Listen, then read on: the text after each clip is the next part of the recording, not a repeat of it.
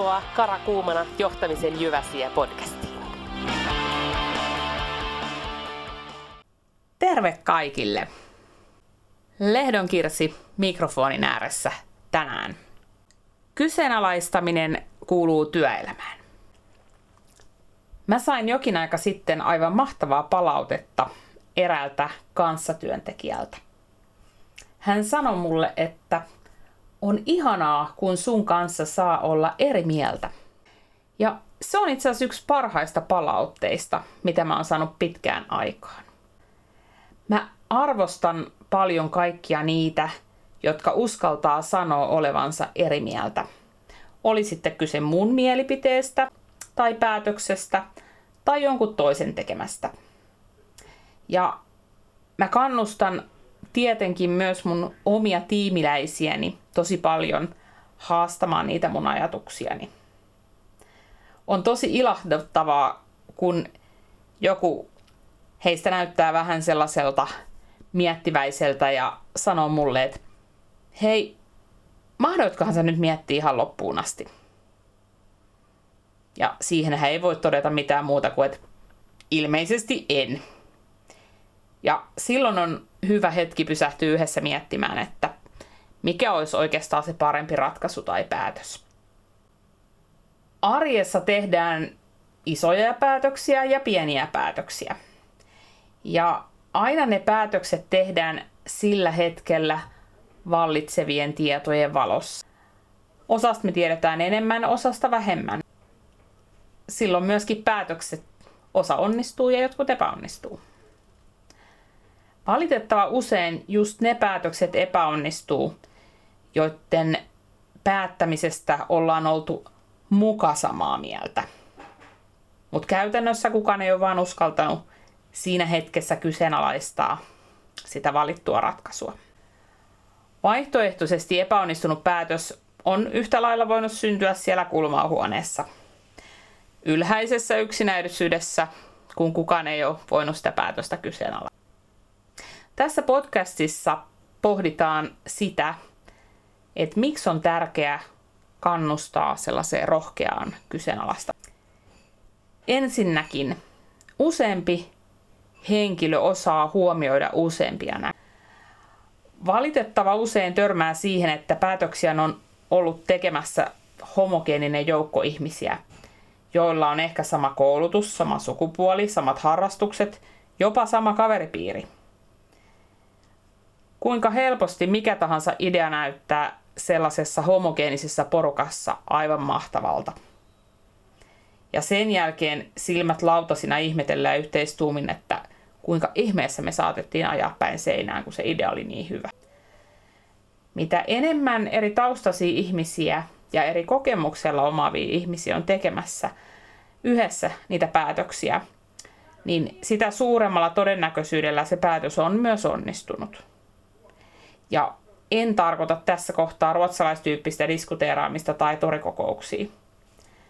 Tärkeisiin päätöksiin tarvitaan riittävästi ihmisiä, jotta ne erilaiset näkökulmat tulee huomioituu, mutta liian suuri siinä päätöksenteon prosessissa puolestaan tietysti kangista.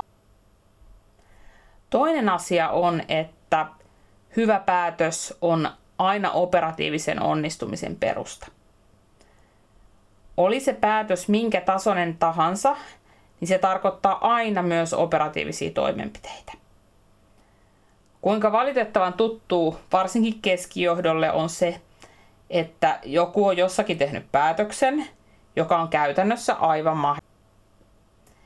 Eli fiksua on erityisesti kuunnella ja kannustaa niitä kyseenalaistaa, jotka joutuu sen asian käytännössä toteuttamaan tai sitten vaihtoehtoisesti siivoamaan sen tehdyn. On sitten myös mun mielestä muilta täydellistä vastuuttomuutta antaa sen päätöksentekijän ajaa tieten tahtoen päin seinää. Oli sitten kyse esimiehen. Ja erityisen epäkunnioittavaa on sen päätöksen jälkeen esittää besservisseriä kertomalla kaikille, että hei, no mitä mä nyt sanoin. Varsinkin silloin, jos mielipidettä on kysytty.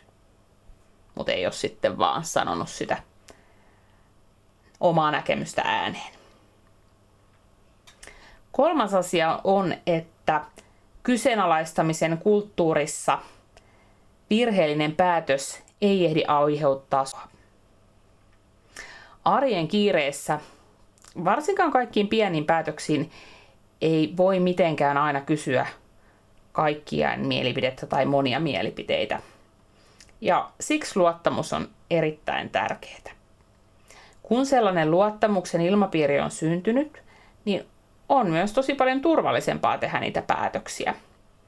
Koska sellaisessa luottamuksen ilmapiirissä tieto siitä virheellisestä päätöksestä päätyy sen päätöksentekijän korviin huomattavasti nopeammin kuin sellaisessa, missä sitä luottamusta ei ole.